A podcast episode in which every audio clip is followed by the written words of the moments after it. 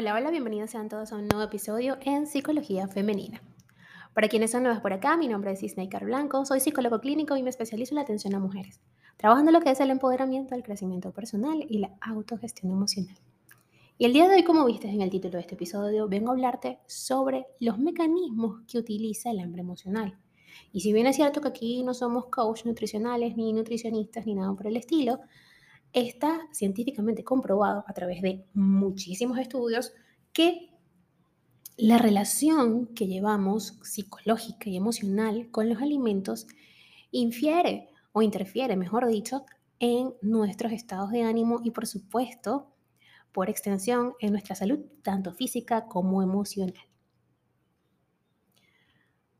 Todos nos hemos comido una eh, taza, ¿no? Un frasco de helado, un tarro de helado completo.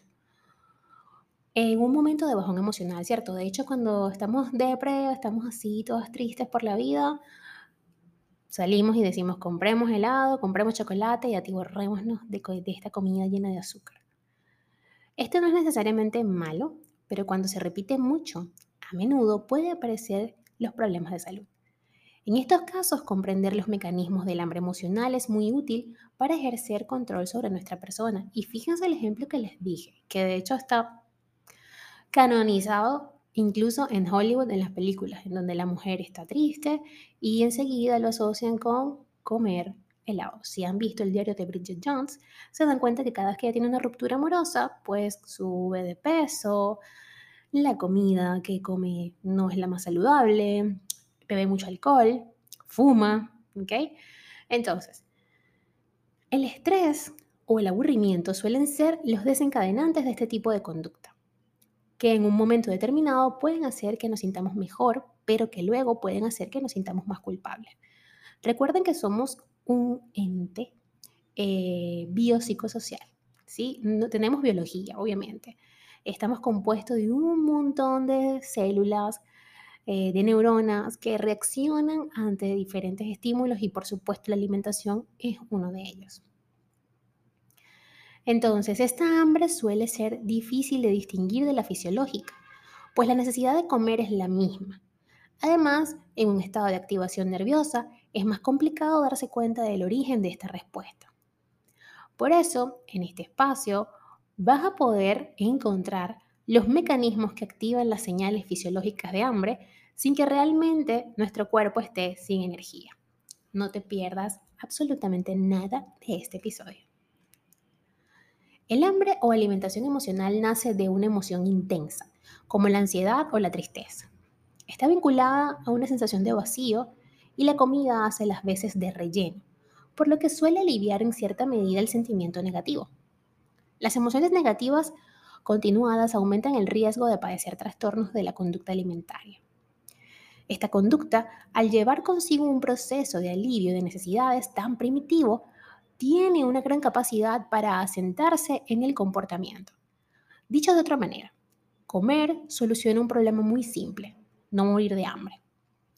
El cuerpo lo sabe, por lo que comer siempre es bienvenido cuando la persona tiene algún tipo de emoción negativa que gestionar. ¿Por qué? Porque no te vas a morir, ¿cierto? A veces sentimos un dolor emocional tan fuerte que creemos que va a suceder, pero no.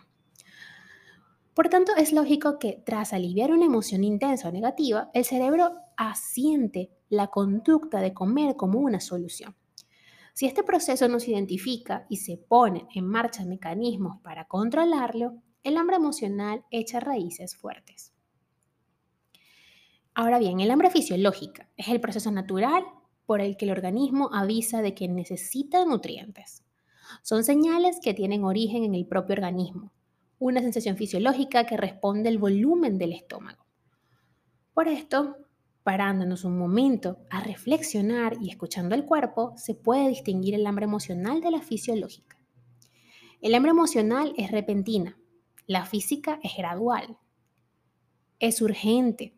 La fisiológica puede esperar, aunque sientas el vacío en el estómago, la emocional no. El hambre emocional pide comidas hipercalóricas.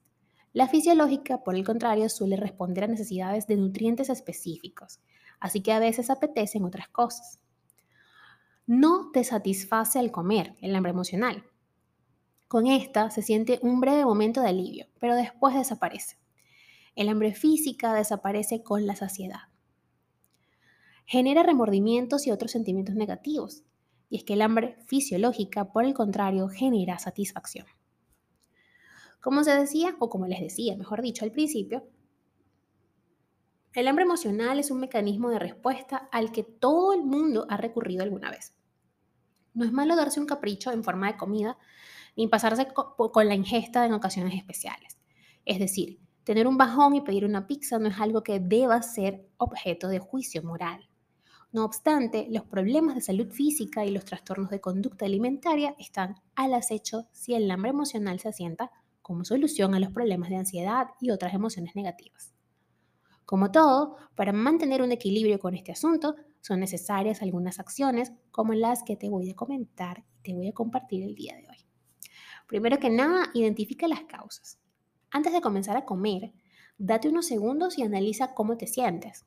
Si la respuesta es algún sentimiento, ansiedad, tristeza, estrés, entre otros, se trata de hambre emocional especialmente si no estás en el momento del día en el que comes habitualmente. También es posible que sea el aburrimiento el que te lleva a comer. En ese caso, lo tienes fácil. Solo tienes que buscar cómo rellenar esos huecos de tu tiempo. Los casos más difíciles de corregir son aquellos en los que la comida emocional lleva siendo un mecanismo de alivio desde la infancia. Aún así, es posible corregirlo. También tenemos que es importante trabajar nuestras emociones. Al final, el hambre emocional tiene un origen que no está en la propia conducta de comer. Una vez que tengas identificados los estados emocionales que la desencadenan, también necesitarás un trabajo sobre ellos. Siempre es necesario atacar la raíz del problema y para ello, qué mejor espacio que el psicoterapéutico. También voy a compartirte otros truquillos para poder salir airosa de, esos ataques de hambre emocional. Y es que llegar a gestionar las emociones y el estrés de la vida cotidiana no es cosa de dos días. Por el camino necesitarás también estrategias para no comer en exceso en esos momentos difíciles del día. Primero que nada, es importante beber agua cuando tengas hambre emocional. En ocasiones se confunde el hambre con la sed. Además, el agua llena el estómago y reduce la sensación de hambre. Tenga en la mano alimentos saludables y atractivos a la vista. La fruta que más te guste, barritas de cereales o cualquier otra cosa que podrías coger o tomar por impulso y que no suponga un prejuicio para tu organismo. Recuerda que siempre tienes que consultar a tu nutricionista. También visualízate comiendo. Parece una tontería, pero imaginarte comiendo antes de hacerlo crea una sensación de saciedad que alivia el ansia por comer.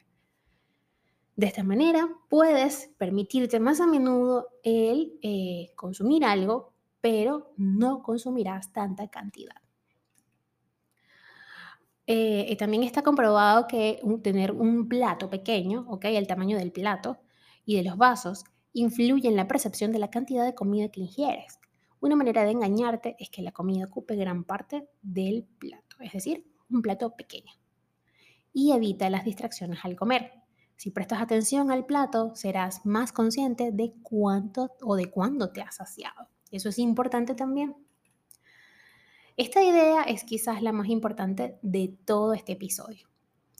Es posible practicar una alimentación consciente por uno mismo, pero no olvides que también tienes la opción de contar con un profesional.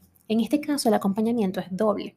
Cuando hay problemas de ansiedad, de estrés o de depresión y existe la ingesta de comida compulsiva, por eh, estos problemas, es importante que el acompañamiento sea tanto médico como nutricional y psicológico.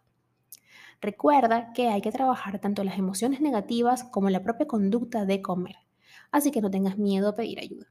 La conducta, la compulsión, pues es atendida a través de un profesional de la salud mental y aquí estoy yo para acompañarte.